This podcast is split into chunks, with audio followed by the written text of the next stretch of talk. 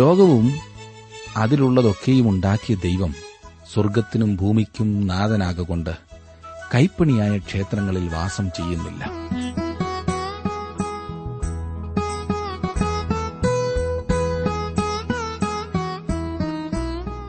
Trans World radio ഇന്ത്യയുടെ ജീവസന്ദേശ വചന പഠന പരിപാടിയിലേക്ക് സ്വാഗതം. ഇന്നും തിരുവചനം പഠിക്കുവാൻ നമുക്ക് ലഭിച്ച അവസരത്തിനായി ദൈവത്തിന് നന്ദി പറഞ്ഞുകൊണ്ട് നമുക്ക് പഠനം ആരംഭിക്കാം. ബ്രദർ ജോർജ് ഫിലിപ്പ് പഠിപ്പിക്കുന്നു, ശ്രദ്ധിച്ചാലും.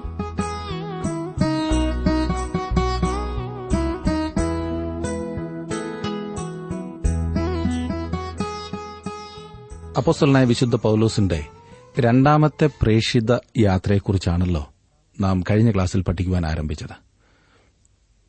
യെരുശലേം കൌൺസിലിന് ശേഷം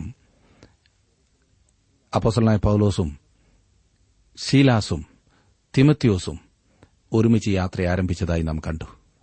ഈ രണ്ടാമത്തെ യാത്രയിലും വളരെയേറെ പ്രത്യേകതകൾ കാണുന്നുണ്ട്. ഒന്ന്, ആദ്യമായി യൂറോപ്പിൽ, അതെ ഫിലിപ്പിയിൽ സുവിശേഷം അറിയിക്കുവാനായി ദൈവത്തിന്റെ പരിശുദ്ധാത്മാവ് അവരെ അവിടേക്ക് അയച്ചു. അവിടെ നടന്ന സംഭവങ്ങളാണ് 16 അധ്യായത്തിൽ നാം പഠിച്ചത്.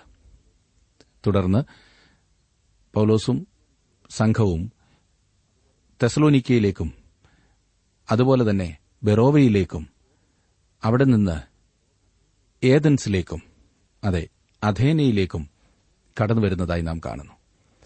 അഥേനയിലുണ്ടായ ഒരു പ്രത്യേക സംഭവമാണ് നാം കഴിഞ്ഞ ദിവസം പഠിക്കുവാൻ ആരംഭിച്ചത്. അതായത്, പൗലോസ് അവരുടെ ചന്തസ്ഥലത്ത് ചെല്ലുകയും തുടർന്ന് അരയോപഗ കുന്നിന്മേൽ അവൻ ചെല്ലുകയും ചെയ്തു. അവൻ അവിടെ നടത്തിയതായ വളരെ പ്രസക്തമായ ഒരു പ്രസംഗമാണ് ഇന്നത്തെ നമ്മുടെ പ്രധാന ചിന്താവിഷയം. അപ്പോസ്തല പ്രവൃത്തികളുടെ പുസ്തകം 17 അധ്യായത്തിന്റെ 22 വാക്യം, ആ പ്രസംഗം ആരംഭിച്ചുകൊണ്ടാണ് നാം കാണുന്നത്.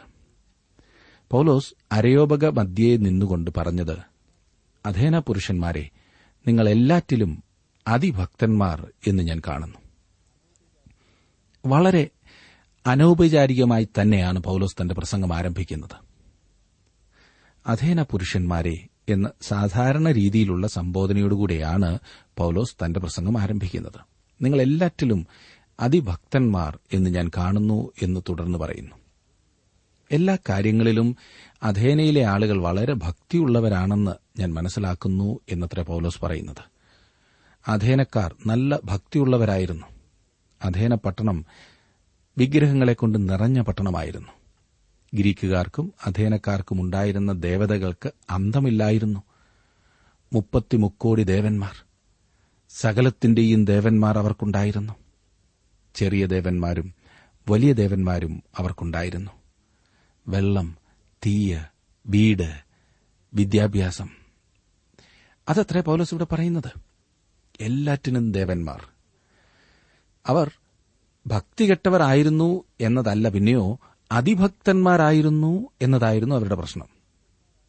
ഇന്ന് അനേകരുടെയും പ്രശ്നം അതുതന്നെയാണല്ലോ, അല്ലേ?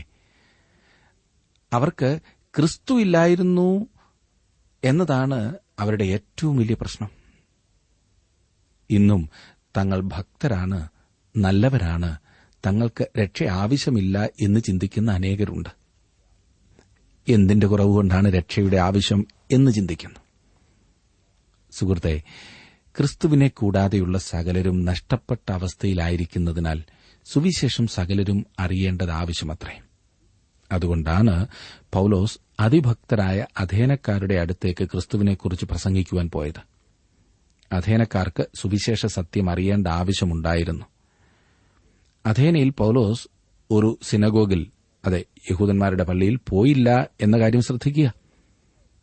അവിടെ പ്രസംഗിക്കുവാൻ അവന് വേറൊരു പഴുതു കിട്ടി. അഥേന പുരുഷന്മാരോടാണ് അവൻ പ്രസംഗിച്ചത്. അവർ നല്ല ഭക്തന്മാരാകുന്നു, അത് താൻ മനസ്സിലാക്കുന്നു എന്ന് ചൂണ്ടിക്കാണിച്ചതിനു ശേഷം പൗലോസ് തന്റെ പ്രസംഗം തുടരുന്നു. 23 വാക്യം, ഞാൻ ചുറ്റി നടന്ന് നിങ്ങളുടെ പൂജാസ്ഥാനങ്ങളെ നോക്കുമ്പോൾ അജ്ഞാത ദേവന് എന്നെഴുത്തുള്ള ഒരു വേദിക്കല്ല് കണ്ടു. എന്നാൽ നിങ്ങൾ അറിയാതെ പൂജിക്കുന്നത് തന്നെ ഞാൻ നിങ്ങളോട് അറിയിക്കുന്നു.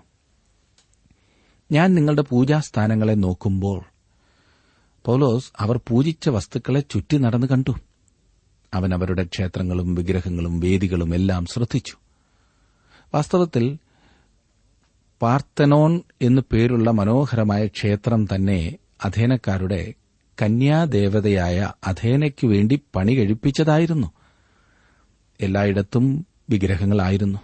ഇതെല്ലാം ഞാൻ കണ്ടു എന്ന് മാത്രമല്ല, ഇതിന്റെ ഇടയിൽ അജ്ഞാതദേവന് എന്നെഴുതിയിരിക്കുന്ന ഒരു വേദിക്കല്ലും ഞാൻ കണ്ടു എന്ന് പൗലോസ് പറയുന്നു. അഥേനക്കാർ വിശാല മനസ്സുള്ളവരായിരുന്നു എന്ന് ഈ അജ്ഞാതദേവന് എന്നെഴുതിയിരുന്ന വേദിയിൽ നിന്നും അർത്ഥമാക്കാവുന്നതാണ്. യാതൊന്നിനെയും വിട്ടുകളവാൻ അവർക്ക് താൽപര്യമില്ലായിരുന്നു. ആരെങ്കിലും അഥേനയിൽ വന്നിട്ട് ഞങ്ങളുടെ ദേവന് നിങ്ങൾ വേദി ഉണ്ടാക്കിയിട്ടില്ലല്ലോ എന്ന് പറയുവാനിടയായാൽ അവർ അജ്ഞാതദേവൻ എന്ന് പേരോടുകൂടിയ വേദി ചൂണ്ടിക്കാണിച്ചുകൊണ്ട് ആ വേദി നിങ്ങളുടെ ദേവനുള്ളതാണ് എന്നുത്തരം പറയുമായിരുന്നു. ഇത് തങ്ങളുടെ ദേവന് വേണ്ടി പണി കഴിപ്പിച്ചതാണ് എന്ന വിശ്വാസത്തിൽ ഏത് അപരിചിതനും അവിടെ വന്ന് ആരാധിക്കാമായിരുന്നു. ആരെയും വിട്ടുകളയുന്ന ഒരു പ്രതീതിയല്ല, പിന്നെയോ എല്ലാവരെയും ഉൾക്കൊള്ളിക്കുന്ന മനോഭാവം. അതുകൊണ്ട് ഗുണമാണോ ദോഷമാണോ എന്ന് നിഷ്പക്ഷമായി താങ്കൾ ഒന്ന് ചിന്തിച്ച് വിലയിരുത്തിയാലും അവർക്ക് അജ്ഞാതനായ ഒരു ദൈവമുണ്ട് എന്നവർ മനസ്സിലാക്കിയിരുന്നു എന്നും അതിൽ നിന്ന് ചിന്തിക്കാമായിരുന്നു. തങ്ങളുടെ വിഗ്രഹങ്ങളെ കൂടാതെ ജീവനുള്ള സത്യദൈവമുണ്ട് എന്ന് വിശ്വസിക്കുന്ന അനേകരുണ്ട്. അവനെക്കുറിച്ച് അവർക്ക് യാതൊരു അറിവുമില്ല. എപ്രകാരമാണ് അവനെ സമീപിക്കേണ്ടതെന്നും അവർക്കറിഞ്ഞുകൂടാ. എന്നാൽ തങ്ങളുടെ പൂർവ്വപിതാക്കന്മാർ പണ്ടുകാലത്ത് അവനെ ആരാധിച്ചിരുന്നു. ഏറെ പാരമ്പര്യം അക്കാര്യത്തിൽ അവർ പറയുകയും ചെയ്യും. അഥേനക്കാരുടെ കാര്യത്തിലും ഇതുതന്നെയായിരുന്നു വാസ്തവം. തന്റെ പ്രസംഗത്തിനുള്ള പ്രേരകമായി പൌലോസ് ഇതിനെ ഉപയോഗിക്കുന്നു. ഈ അജ്ഞാതദേവനെക്കുറിച്ച് താൻ അവരോട് പറയുവാൻ ആഗ്രഹിക്കുന്നു എന്ന് പൌലോസ് പറയുന്നു. നല്ലൊരു പ്രസംഗ വിഷയമില്ലേ?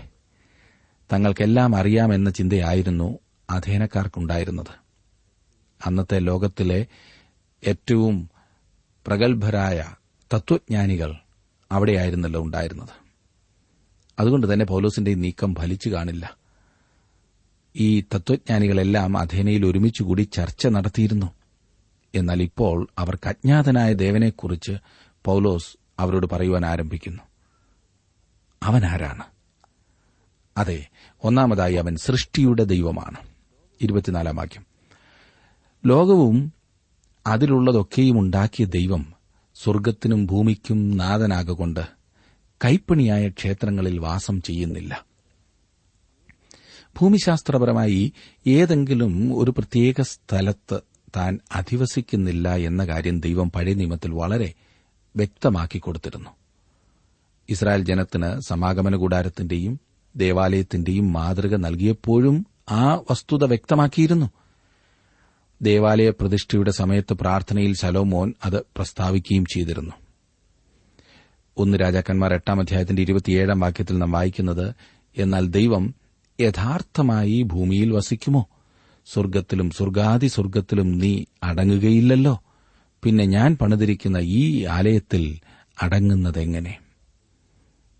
മനുഷ്യൻ നിർമ്മിച്ച ഒരു കെട്ടിടത്തിൽ സൃഷ്ടാവും ജീവനുള്ളവനുമായ ദൈവത്തിന് പാർപ്പാൻ കഴിയുകയില്ല എന്ന വസ്തുത പഴയ നിയമകാലത്ത് പാർത്തിരുന്ന ഈ മനുഷ്യർ മനസ്സിലാക്കിയിരുന്നു. ദൈവം സൃഷ്ടിച്ച ഒരു പ്രപഞ്ചത്തിൽ മനുഷ്യൻ ജീവിക്കുന്നു. ദൈവത്തെ അധിവസിപ്പിക്കുവാൻ ഒരു കെട്ടിടം നിർമ്മിക്കാം എന്ന ആശയം മനുഷ്യൻ എന്തുകൊണ്ടാണുണ്ടായത്? താൻ എല്ലാവർക്കും ജീവനും ശ്വാസവും സകലവും കൊടുക്കുന്നവനാകയാൽ വല്ലതിനും മുട്ടുള്ളവൻ എന്ന പോലെ മാനുഷ്യ കൈകളാൽ ശുശ്രൂഷ ആവശ്യപ്പെടുന്നില്ല. ദേ കിടക്കുന്നു. പൌലോസ് കുറിക്കുകൊള്ളുന്ന വിധത്തിൽ സംസാരിക്കുന്നു. ദൈവത്തിന് നിങ്ങളിൽ നിന്ന് യാതൊന്നും ആവശ്യമില്ല. നിങ്ങൾ അവന് യാഗപീഠം പണിത് ദൈവത്തെ പോഷിപ്പിക്കുവാൻ പ്രസാദിപ്പിക്കുവാൻ യാഗം കൊണ്ടുവരുന്നു എന്നത്രേ പൌലോസ് പറയുന്നത്. അജ്ഞാതനായ ദൈവത്തെക്കുറിച്ച് തങ്ങൾക്ക് കരുതലുണ്ട് എന്ന് അവൻ അറിയണമെന്നതായിരുന്നു അവരുടെ താൽപര്യം. ദൈവത്തിന് നിങ്ങളിൽ നിന്ന് യാതൊന്നും ആവശ്യമില്ല എന്ന് പൌലോസ് പറയുന്നു. ദൈവമാണ് സകലവും നൽകുന്നത്. അവൻ നിങ്ങൾക്ക് ജീവൻ നൽകി. അവൻ നിങ്ങൾക്ക് ശ്വാസവും സൂര്യനെയും ചന്ദ്രനെയും നക്ഷത്രങ്ങളെയും എല്ലാം നൽകിയിരിക്കുന്നു. സകലവും അവനാണ് നിങ്ങൾക്ക് നൽകിയത്. ഈ അഥേനക്കാർ സൂര്യനെ ആരാധിച്ചിരുന്നു. ഓരോ ദിവസവും ആകാശത്തിൽ കൂടി അപ്പോളോ തന്റെ രഥം വലിച്ചുകൊണ്ടുപോകുന്നു എന്ന് അവർ വിശ്വസിച്ചിരുന്നു. എന്നാൽ സൂര്യൻ ദൈവത്തിന്റെ സൃഷ്ടിയാണെന്നും ദൈവം അത് നിങ്ങൾക്ക് ദാനമായി തന്നിരിക്കുന്നു എന്നും പൗലോസ് പറയുന്നു. അവിടുന്ന് ജീവനുള്ള ദൈവമാണ്. അവനാണ് സകലവും നിങ്ങൾക്ക് നൽകിയിരിക്കുന്നത്. അവൻ നിങ്ങൾക്ക് രക്ഷയും നൽകുന്നു. അവൻ ഭൌതികമായ അനുഗ്രഹങ്ങൾ നൽകുന്നു എന്ന് മാത്രമല്ല, ആത്മീയ അനുഗ്രഹങ്ങളും നൽകുന്നു. 26 വാക്യത്തിൽ നാം കാണുന്നു, ഭൂതലത്തിൽ എങ്ങും കുടിയിരിപ്പാൻ അവൻ ഒരുത്തനിൽ നിന്ന് മനുഷ്യജാതിയൊക്കെയും ഉളവാക്കി, അവരുടെ നിവാസത്തിന് അതിരുകളും കാലങ്ങളും നിശ്ചയിച്ചു. ദൈവം മനുഷ്യജാതിയെ സൃഷ്ടിച്ചു. അവരുടെ നിവാസത്തിന് അതിരുകളും കാലങ്ങളും നിശ്ചയിച്ചു എന്ന് പറഞ്ഞിരിക്കുന്നത് ശ്രദ്ധിക്കുക. ദൈവം അഖിലാണ്ടത്തെയും മനുഷ്യജാതിയെയും സൃഷ്ടിച്ചു എന്ന് മാത്രമല്ല, അവൻ അവരെ പ്രത്യേക ദേശങ്ങളിൽ ആക്കിവെക്കുകയും ചെയ്തു എന്നത് വളരെ ശ്രദ്ധേയമായ കാര്യമാണ്. ദൈവമാണ് മനുഷ്യജാതിക്ക് അവരുടെ നിവാസത്തിന് അതിരുകൾ നിശ്ചയിച്ചത്. എന്നാൽ മനുഷ്യർ അവർക്ക് നിശ്ചയിച്ചിരിക്കുന്ന അതിരുകൾക്കുള്ളിൽ ഒതുങ്ങിക്കഴിയുവാൻ താൽപര്യപ്പെടാത്തതിനാൽ യുദ്ധങ്ങളുണ്ടാകുന്നു. മറ്റുള്ളവരുടെ അതിർത്തിക്കുള്ളിൽ പ്രവേശിക്കുവാൻ അവർ വ്യഗ്രത കാണിക്കുന്നു. ദൈവം നിശ്ചയിച്ചിരിക്കുന്ന അതിർത്തിക്കുള്ളിൽ എല്ലാ ജനതയും അധിവസിക്കുമെങ്കിൽ യുദ്ധം ഉണ്ടാകുമായിരുന്നില്ലല്ലോ. ഈ ദേശത്തിനുവേണ്ടിയുള്ള കടിപിടി എന്തുമാത്രം വിപത്താണ് വിതയ്ക്കുന്നത്! യുദ്ധമില്ലെങ്കിൽ തന്നെ ഈ പ്രതിരോധത്തിനുവേണ്ടി ഉപയോഗിക്കുന്ന പണമുണ്ടെങ്കിൽ എത്ര രാജ്യങ്ങളിൽ സുഭിക്ഷമായി കഴിയുവാൻ സാധിക്കും! എന്നാൽ ദൈവത്തിൽ നിന്നും അകന്നുപോകുന്ന മനുഷ്യൻ അവൻ തമ്മിൽ തലതല്ലിക്കീറുന്നു. എന്ത് ഭയങ്കരമില്ലേ! 27 വാക്യം നോക്കിക്കാട്ടെ. അവർ ദൈവത്തെ തപ്പിനോക്കി കണ്ടെത്തുമോ എന്ന് വെച്ച് അവനെ അന്വേഷിക്കേണ്ടതിന് തന്നെ അവൻ നമ്മിൽ ആർക്കും അകന്നിരിക്കുന്നവനല്ലതാനും. മനുഷ്യൻ ദൈവത്തെ തിരഞ്ഞു നടക്കുന്നു എന്ന അർത്ഥമാണ് ദൈവത്തെ തപ്പിനോക്കുന്നു എന്നതിൽ ഉൾക്കൊള്ളുന്നത്. ജീവനുള്ള സത്യദൈവത്തെ അല്ല യഥാർത്ഥമായി അവർ അന്വേഷിക്കുന്നതെന്നതാണ് വസ്തുത. ഒരു പ്രതിമയെ ഉണ്ടാക്കി അതിനെ ആരാധിക്കുവാനുള്ള താൽപര്യമാണ് അവനുള്ളത്. മനുഷ്യൻ നിരന്തരമായ അന്വേഷണത്തിലാണെങ്കിലും അവൻ ജീവനുള്ള സത്യദൈവത്തെയാണ് അന്വേഷിക്കുന്നത് എന്ന് പറയുവാൻ കഴിയുകയില്ല. 28 വാക്യം, അവനിലല്ലോ നാം ജീവിക്കുകയും ചരിക്കുകയും ഇരിക്കുകയും ചെയ്യുന്നത്. അങ്ങനെ നിങ്ങളുടെ കവിവരന്മാരിലും ചിലർ നാം അവന്റെ സന്താനമല്ലോ എന്ന് പറഞ്ഞിരിക്കുന്നു. ദൈവമക്കൾ എന്നല്ല, ദൈവത്തിന്റെ സന്താനം എന്നാണ് അവനവരെ വിളിച്ചിരിക്കുന്നത്. സൃഷ്ടിയെക്കുറിച്ചും സൃഷ്ടിയിൽ കൂടി ദൈവത്തോടുള്ള ബന്ധത്തെയുമാണ് ഇവിടെ സൂചിപ്പിച്ചിരിക്കുന്നത്. സർവ്വദേവവാദമല്ല പൌലോസ് ഇവിടെ പ്രസ്താവിച്ചിരിക്കുന്നത്. സർവവും ദൈവമാണെന്ന് പൌലോസ് പറയുന്നില്ല. പിന്നെയോ നാം ദൈവത്തിൽ ജീവിക്കുകയും ചരിക്കുകയും ഇരിക്കുകയും ചെയ്യുന്നു. എന്നാൽ ദൈവം ഈ സൃഷ്ടിക്കപ്പെട്ട പ്രപഞ്ചത്തെക്കാൾ ഉന്നതനാണ്. പൌലോസ് അവരുടെ തന്നെ കവികളിൽ നിന്ന് ഉദ്ധരിക്കുന്നു. ഏകദേശം BC 270 ജീവിച്ചിരുന്ന അരസ്തസ് എന്ന കവിയെയാണ് ഇവിടെ ഉദ്ധരിച്ചിരിക്കുന്നത്. അയാൾ സിലിസിയയിൽ നിന്നുള്ള ഒരു സ്തോയിക്യനായിരുന്നു. നാം അവന്റെ സന്താനമല്ലോ എന്ന് പറഞ്ഞുകൊണ്ട് ആരംഭിക്കുന്ന ഒരു കവിത അദ്ദേഹം സെയൂസിനെക്കുറിച്ച് എഴുതിയിട്ടുണ്ട്. പൌലോസ് ഇവിടെ അർത്ഥമാക്കിയിരിക്കുന്നത് നാം ദൈവത്തിന്റെ സൃഷ്ടികളാകുന്നു എന്നത്രേ. 29 വാക്യം നോക്കിക്കാട്ടെ. നാം ദൈവത്തിന്റെ സന്താനം എന്ന് വരികയാൽ ദൈവം മനുഷ്യന്റെ ശില്പവിദ്യയും സങ്കല്പവും കൊണ്ട് കൊത്തിത്തീർക്കുന്ന പൊൻ, വെള്ളി, കല്ല് എന്നിവയോട് സദൃശം എന്ന് നിരൂപിക്കേണ്ടതല്ല. നാം വിഗ്രഹാരാധനക്കാരായിരിക്കരുത് എന്നാണ് വ്യക്തമായ ഭാഷയിൽ പൌലോസ് ഇവിടെ പറഞ്ഞിരിക്കുന്നത്. ദൈവം സൃഷ്ടാവാണെന്ന് പൌലോസ് വ്യക്തമാക്കിയതിന് ശേഷം ദൈവത്തെ വീണ്ടെടുപ്പുകാരനായി വെളിപ്പെടുത്തും. 30 വാക്യം നോക്കിക്കാട്ടെ. എന്നാൽ അറിയായ്മയുടെ കാലങ്ങളെ ദൈവം ലക്ഷ്യമാക്കാതെ ഇപ്പോൾ എല്ലായിടത്തും എല്ലാവരും മാനസാന്തരപ്പെടണമെന്ന് മനുഷ്യരോട് കൽപ്പിക്കുന്നു. പ്രാകൃത മതത്തിനെതിരെ ദൈവം തന്റെ കണ്ണടച്ചിരുന്ന ഒരു കാലമുണ്ടായിരുന്നു. എന്നാൽ ഇന്ന് സ്ഥിതി അതല്ല. വെളിച്ചം ലോകത്തിലേക്ക് വന്നിരിക്കുന്നു. അവങ്കിലേക്ക് തിരിയുവാൻ ദൈവം എല്ലായിടത്തുമുള്ള മനുഷ്യരോട് കൽപ്പിക്കുന്നു. വെളിച്ചം ഉത്തരവാദിത്വത്തെ ഉളവാക്കുന്നു. എല്ലായിടത്തുമുള്ള എല്ലാവരും മാനസാന്തരപ്പെടേണ്ടത് ആവശ്യമാണെന്ന് ഇപ്പോൾ ദൈവം കൽപ്പിക്കുന്നു. ദൈവത്തെ അവന്റെ കഴിഞ്ഞകാല പ്രവർത്തനങ്ങളുടെ വെളിച്ചത്തിൽ സൃഷ്ടാവായി അവൻ വെളിപ്പെടുത്തി. ഇപ്പോഴത്തെ അവന്റെ പ്രവർത്തനത്തിൽ കൂടി അവൻ വീണ്ടെടുപ്പുകാരനായി വെളിപ്പെടുത്തുന്നു. അവന്റെ ഭാവി പ്രവർത്തനങ്ങളുടെ വെളിച്ചത്തിൽ അവൻ ദൈവത്തെ ന്യായാധിപനായി വെളിപ്പെടുത്തുവാൻ പോകുകയാണ്. താൻ നിയമിച്ച പുരുഷൻ മുഖാന്തരം ലോകത്തെ നീതിയിൽ ന്യായം വിധിപ്പാൻ അവൻ ഒരു ദിവസത്തെ നിശ്ചയിച്ചു. അവനെ മരിച്ചവരിൽ നിന്ന് ഉയർത്തെഴുന്നേൽപ്പിച്ചതിനാൽ എല്ലാവർക്കും അതിന്റെ ഉറപ്പ് നൽകിയുമിരിക്കുന്നു. ദൈവം ന്യായം വിധിക്കുമ്പോൾ അത് ശരിയായ ന്യായവിധിയായിരിക്കും. ആണിപ്പഴുതുള്ള കരങ്ങളുള്ളവനും മരിച്ചവരിൽ നിന്ന് ഉയർത്തെഴുന്നേറ്റവനുമായ ഒരാളായിരിക്കും ന്യായവിധി നടത്തുന്നത്. പൌലോസ് എല്ലായ്പ്പോഴും യേശുക്രിസ്തുവിന്റെ ഉയർത്തെഴുന്നേൽപ്പിനെക്കുറിച്ച് പ്രസ്താവിക്കുന്നു. മരിച്ചവരിൽ നിന്നുള്ള യേശുക്രിസ്തുവിന്റെ ഉയർത്തെഴുന്നേൽപ്പ് സകല ജനത്തോടുമുള്ള ഒരു പ്രഖ്യാപനമാണ്. ഒരു ന്യായവിധിയുണ്ട് എന്ന കാര്യം ദൈവം അതിൽ കൂടി ഉറപ്പാക്കിയിരിക്കുന്നു. 32 വാക്യം, മരിച്ചവരുടെ പുനരുത്ഥാനത്തെക്കുറിച്ച് കേട്ടിട്ട് ചിലർ പരിഹസിച്ചു, മറ്റു ചിലർ ഞങ്ങൾ ഇതിനെപ്പറ്റി പിന്നെയും നിന്റെ പ്രസംഗം കേൾക്കാം എന്ന് പറഞ്ഞു. പ്ലേറ്റോയുടെ തത്വജ്ഞാനം മരിച്ചവരുടെ ഉയർത്തെഴുന്നേൽപ്പിൽ വിശ്വസിച്ചിരുന്നില്ല. ശാരീരികമായി ഉയർത്തെഴുന്നേൽപ്പില്ല എന്നാണ് അവൻ വിശ്വസിച്ചിരുന്നത്. അതുകൊണ്ടാണ് ചിലർ പരിഹസിച്ചത്. മരിച്ചവരിൽ നിന്നുള്ള ശാരീരികമായ ഉയർത്തെഴുന്നേൽപ്പാണ് പൌലോസ് പഠിപ്പിച്ചത്. അതിനാൽ മരിച്ചവരിൽ നിന്നുള്ള പുനരുത്ഥാനത്തെക്കുറിച്ച് കേട്ടപ്പോൾ അവർ പരിഹസിക്കുകയാണ് ചെയ്തത്. 33 വാക്യം, അങ്ങനെ പൌലോസ് അവരുടെ നടുവിൽ നിന്ന് പോയി. പൌലോസ് അഥേനയിൽ പരാജയപ്പെട്ടു എന്ന് ചില വിമർശകർ പറയാറുണ്ട്. അവൻ പരാജയപ്പെട്ടില്ല. സുവിശേഷത്തെ പരിഹസിക്കുന്ന ഒരു കൂട്ടർ എല്ലായ്പ്പോഴും ഉണ്ട് എന്നോർക്കണം. എന്നാൽ വിശ്വസിക്കുന്ന വേറൊരു കൂട്ടരുമുണ്ട് എന്ന കാര്യം മറക്കരുത്. 34 വാക്യം, ചില പുരുഷന്മാർ അവനോട് ചേർന്ന് വിശ്വസിച്ചു. അവരിൽ അരയോപക സ്ഥാനിയായ ദിയോന്യോസും ദമരിയസ് എന്നു പേരുള്ള ഒരു സ്ത്രീയും മറ്റു ചിലരുമുണ്ടായിരുന്നു. അഥേനയിൽ സുവിശേഷത്തിൽ വിശ്വസിച്ച ഒരു ചെറിയ കൂട്ടമുണ്ടായിരുന്നു. പൌലോസ് ഒരു സ്ഥലത്ത് പോയി പ്രസംഗിച്ചാൽ അവന് ആത്മാക്കളെ ലഭിച്ചിരുന്നു എന്നുള്ളത് എത്ര കൃത്യമായിരുന്നു. അവൻ പരാജയപ്പെട്ടില്ല, വിജയിക്കുകയാണ് ചെയ്തിരുന്നത്. ദൈവവചനം എല്ലായിടത്തും ഘോഷിക്കപ്പെടുന്നു. എവിടൊക്കെ ഘോഷിക്കപ്പെടുന്നുവോ അവിടൊക്കെയും അത് ശ്രദ്ധിക്കുകയും വിശ്വസിക്കുകയും ചെയ്യുന്ന ഒരു കൂട്ടം ആളുകൾ ഉണ്ടായിരിക്കും. ഈ റേഡിയോയിൽ കൂടെ പോലും ഞങ്ങൾ പ്രക്ഷേപണം ചെയ്യുമ്പോൾ ആരൊക്കെയാണ് ശ്രദ്ധിക്കുന്നത് എന്ന് ഞങ്ങൾ കാണുന്നില്ല. എന്നാൽ ഒരു കാര്യം തീർച്ചയാണ്, അനേകർ ശ്രദ്ധിക്കുന്നു, പ്രയോജനപ്പെടുത്തുന്നു, ജീവിതം രൂപാന്തരപ്പെടുത്തുന്നു. ഇനി നമുക്ക് 18 അധ്യായത്തിലേക്ക് വരാം. 18 അധ്യായത്തിലും പൌലോസിന്റെ രണ്ടാമത്തെ പ്രേഷിത യാത്രയാണ് നാം പഠിക്കുവാൻ പോകുന്നത്.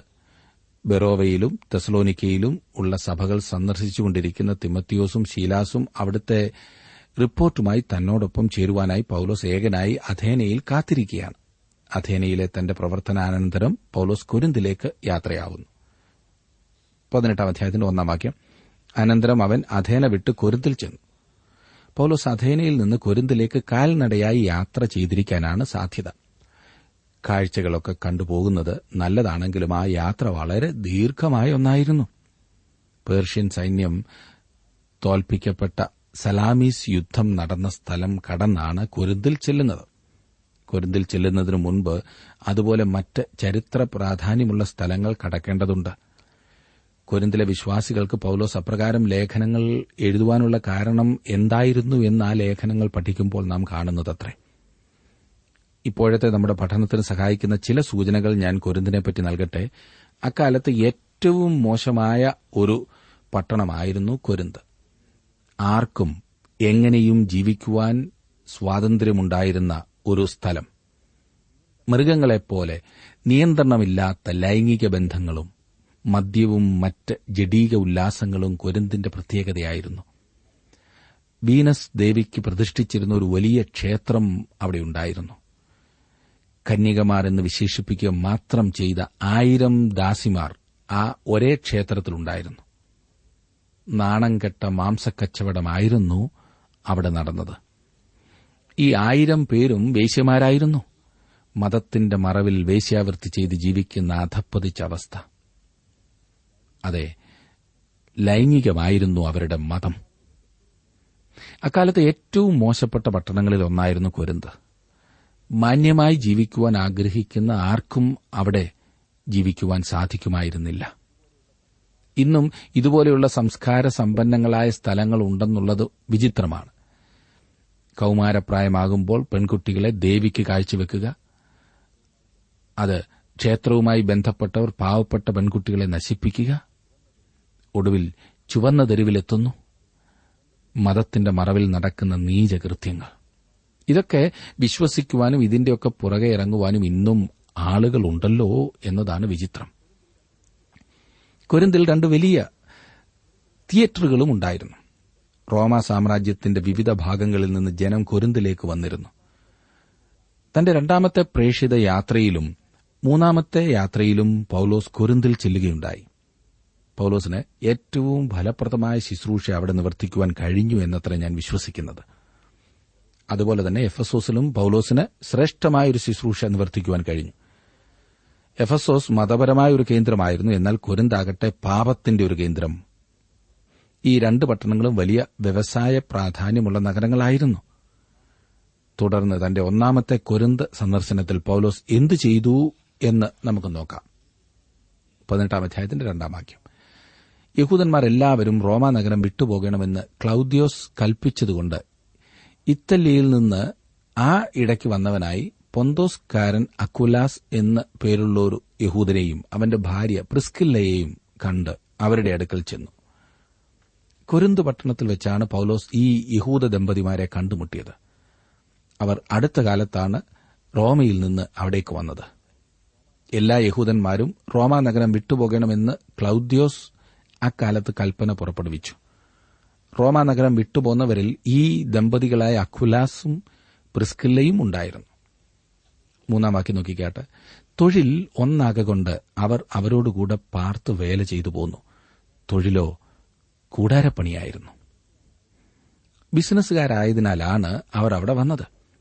അവർ അവിടെ തങ്ങളുടെ കട തുറക്കുകയും ഒരു ദിവസം വളരെ ദൂരം യാത്ര ചെയ്ത് അന്ത്യോക്യയിൽ നിന്ന് ഒരു യഹൂദൻ അവിടെ വരികയും ചെയ്തു.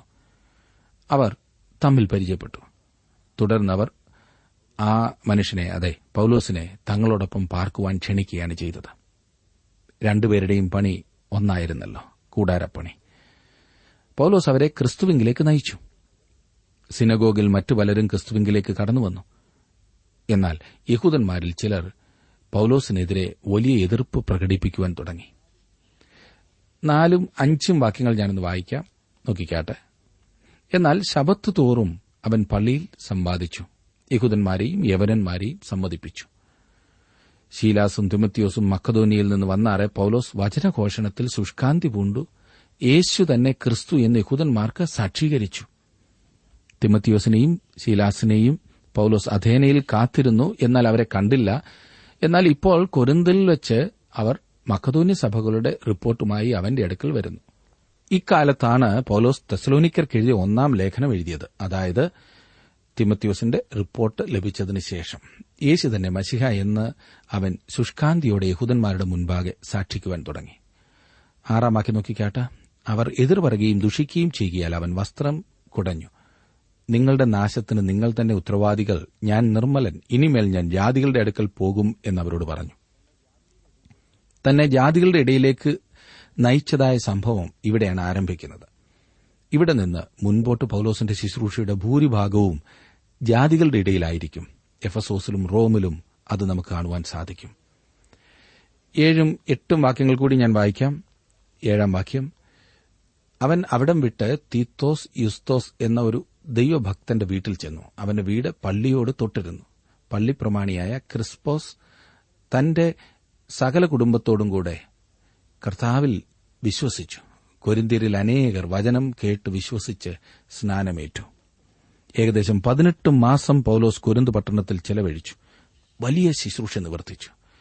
യഹൂദന്മാർ എതിർത്തപ്പോൾ അവൻ ജാതികളിലേക്ക് തിരിഞ്ഞു. തന്റെ പ്രവർത്തനത്തിലെ ഒരു വലിയ ഘട്ടത്തിൽ ആയിരിക്കുന്നതിനാൽ കർത്താവ് പൌലോസിനോട് സംസാരിക്കുന്നതായി നമുക്ക് കാണുവാൻ കഴിയും.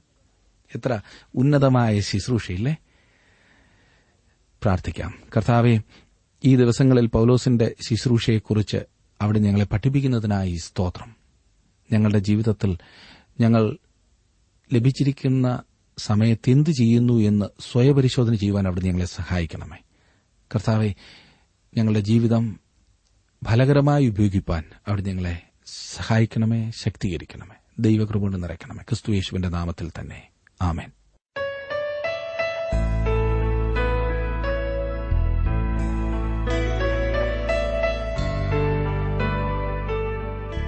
വിഷയവിഭജനം ആവശ്യമുള്ളവർ ഇന്ന് തന്നെ ഞങ്ങളുമായി ബന്ധപ്പെട്ടാലും. കൂടാതെ ഓഡിയോ CD തയ്യാറാകുന്നുണ്ട്. ആഗ്രഹിക്കുന്നവർ ഞങ്ങളുടെ തിരുവല്ല ഓഫീസുമായി ബന്ധപ്പെട്ടാലും.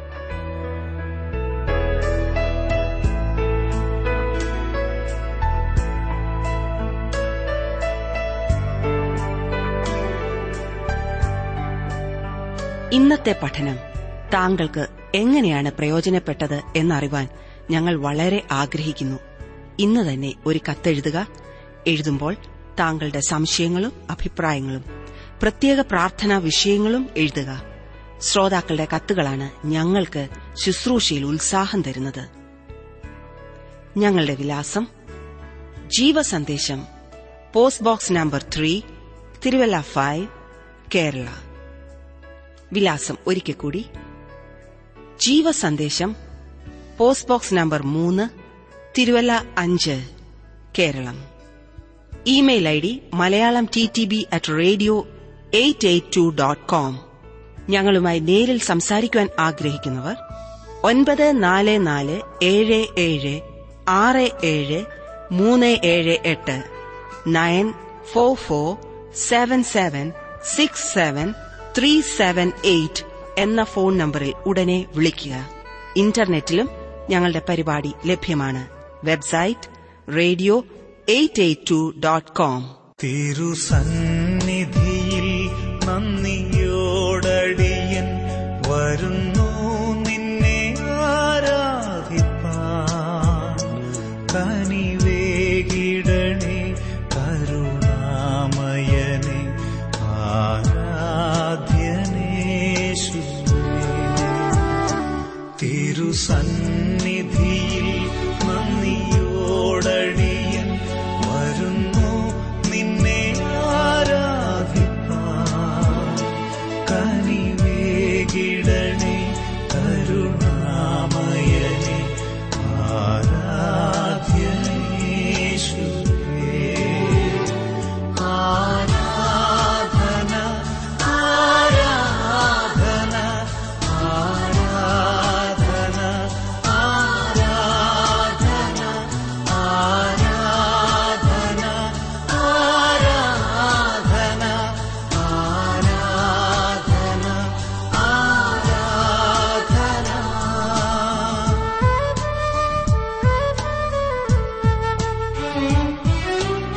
ആരാധന ആരാധന ആരാധന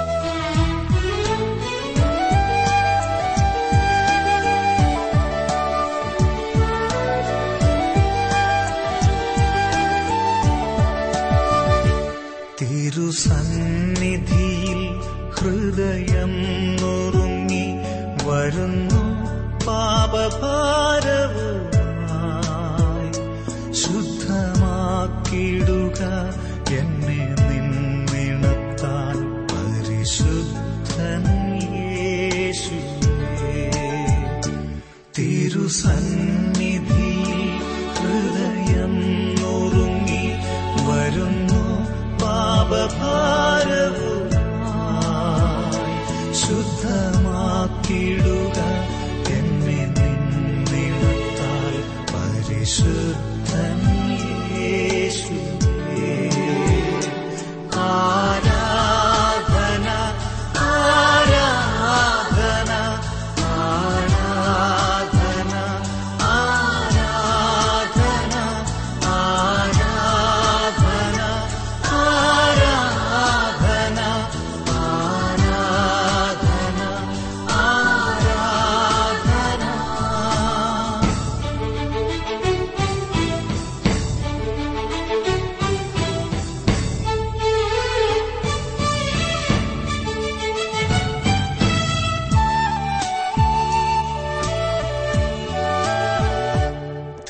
sun.